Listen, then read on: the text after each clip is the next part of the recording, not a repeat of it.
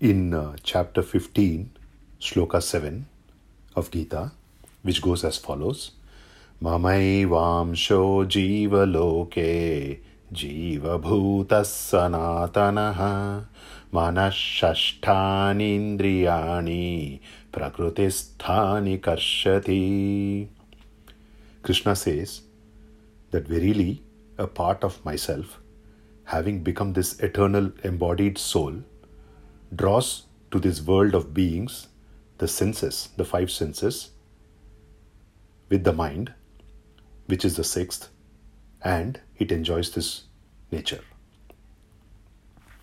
And in chapter 2, 22nd shloka, Krishna says, Vasansi jirnani yatha vihaya विहाय नवानि गृह्णाति नरोपराणि तथा शरीराणि विहाय जीर्णान्यन्यानि संयाति नवानि देहि He says that just as a person gives up worn out clothes and puts on other new ones, even so the embodied soul, which is none other than the Supreme Being itself gives up bodies that are no more useless, no more useful, and enter other new ones.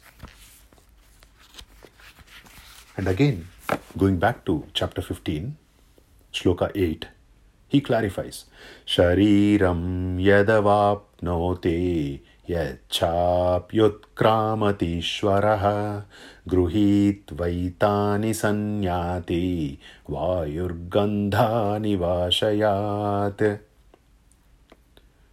he says that when the master, the supreme soul, acquires a body, he takes these, the six that we talked about earlier, which is the five sense organs, the and the mind, from the one that he leaves, even as the breeze carries odors from their seeds and attains a new body. So basically, what he's saying is that when he leaves a body, it's only the physical body that dies, the mind, and the five sense organs.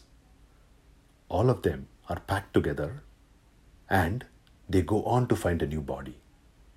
This is in the journey of completion. Hari Om. Om Shanti Shanti Shanti.